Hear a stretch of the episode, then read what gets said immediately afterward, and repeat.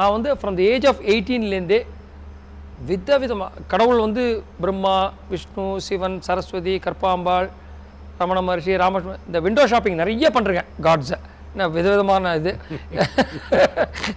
நிறைய இந்த விபூதி குங்குமம் இதெல்லாம் வாங்கி பாக்கெட்டில் வச்சுட்டு ஆல்மோஸ்ட் அப் டு ஒரு தேர்ட்டி ஃபைவ் இயர்ஸ் வரைக்கும் வந்து என்னோட ஒயிட் ஷர்ட் கூட ரெட்டாக தான் இருக்கும் குங்குமம் படிச்சு படிஞ்சு.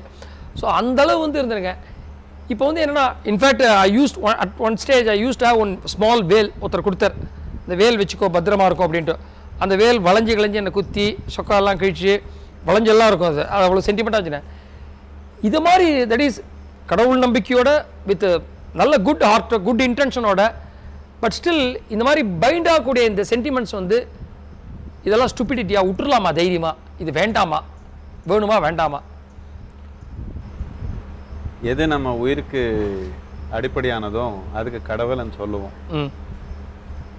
ம் நீங்க குங்குமம் வச்சாலு குங்குமம் வைக்கலனாலு அது கூட தொடர்புன்னு போல. வெரி குட் அந்த தொடர்பு நாம் விழிப்புணர்வா அந்த தொடர்பு வச்சிருந்தா நமக்கு வேற எந்த தேவையும் இருக்காது. விழிப்புணர்வா அந்த தொடர்பு இல்லாததுனால நாம் பலவிதமான இந்த மாதிரி வேலையில் குத்திக்கிறதோ குங்குமம் வச்சுக்கிறதோ எல்லாமே முயற்சி நடக்குது. இது எப்படின்னா நாம் காலையில் இருந்தோ ஜன்னல் தெரிஞ்சால் நமக்கு நல்ல காற்று உள்ளுக்குள்ளே வருது.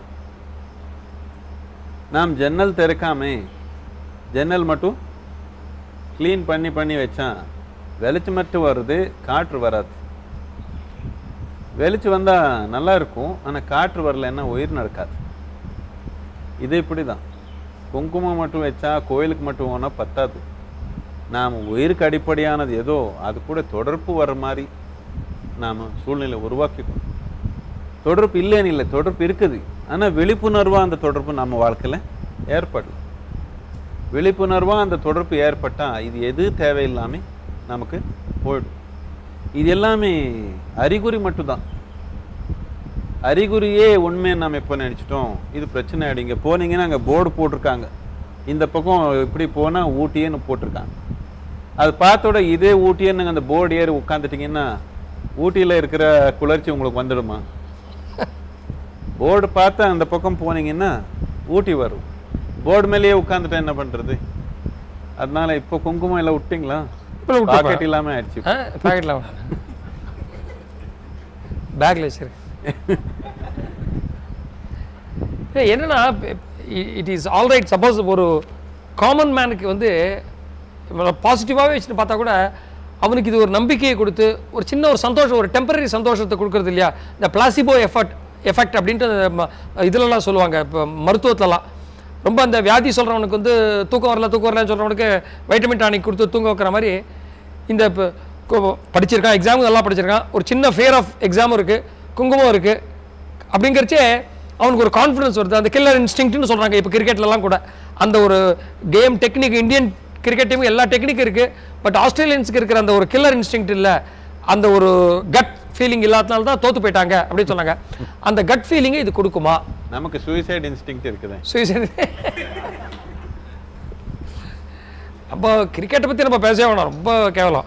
இன்ஃபேக்ட் பந்து யூஸ் படுத்தக்கூடாதுன்னு ஒரு பந்தே அறிவிக்கணும். அந்த அளவு நம்ம கிரிக்கெட்டில் தோத்துட்டு இருக்கோம் நம்ம.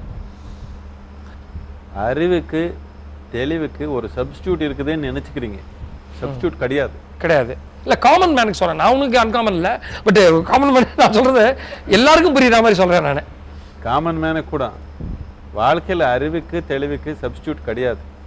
அறிவில்லாம தெளிவில்லாம வாழணும்னு முயற்சி பண்ணா அதனால பாதிப்பு தான் வரப்போகுது. ஏதோ விபூதி உருவாக்குனாங்க எதுக்குன்னா அதுக்கு ஏதோ ஒரு நோக்கம் இருக்குது. நம்ம அந்த ஒரு தன்மை அந்த விபூத்தி என்ற ஒரு தன்மை அது ஒரு மீடியமாக இருக்குது.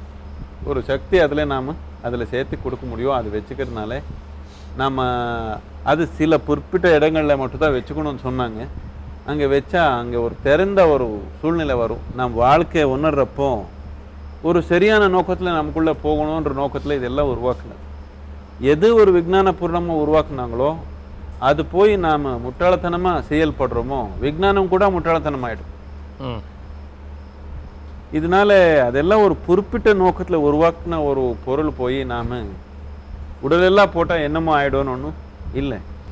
அது அதிகமாக சென்ன எல்லாத்துக்கும் அதே பதில்னு சொன்னால் அது எப்படி ஆகும்? எல்லாத்துக்கும் ஒரே மருந்து வச்சு என்ன பண்ணிக்க முடியும்?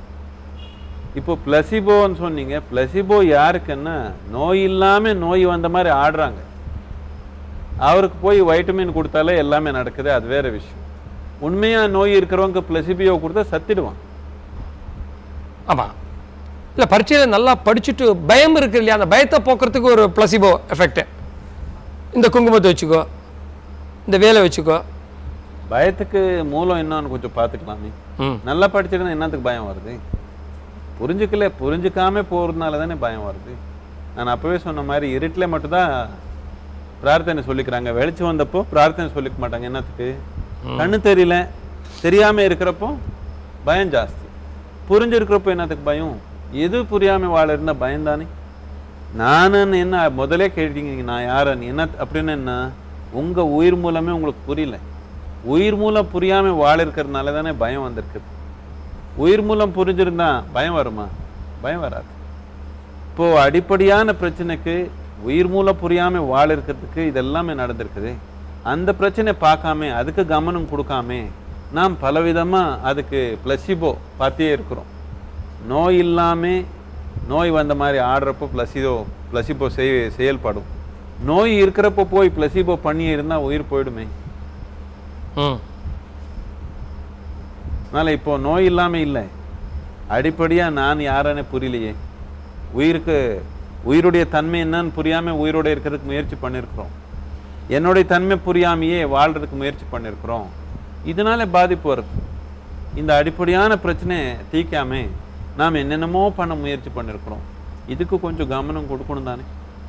இந்த கவனம் வந்துருச்சுன்னா இந்த உள்நிலை பத்தி இந்த உள் உள்தன்மை என்ன என்னன்னு புரிஞ்சுக்கிற கவனம் நமக்கு வந்துருச்சுன்னா மித்த பயங்கள் எல்லாமே தானாவே போயிடும்.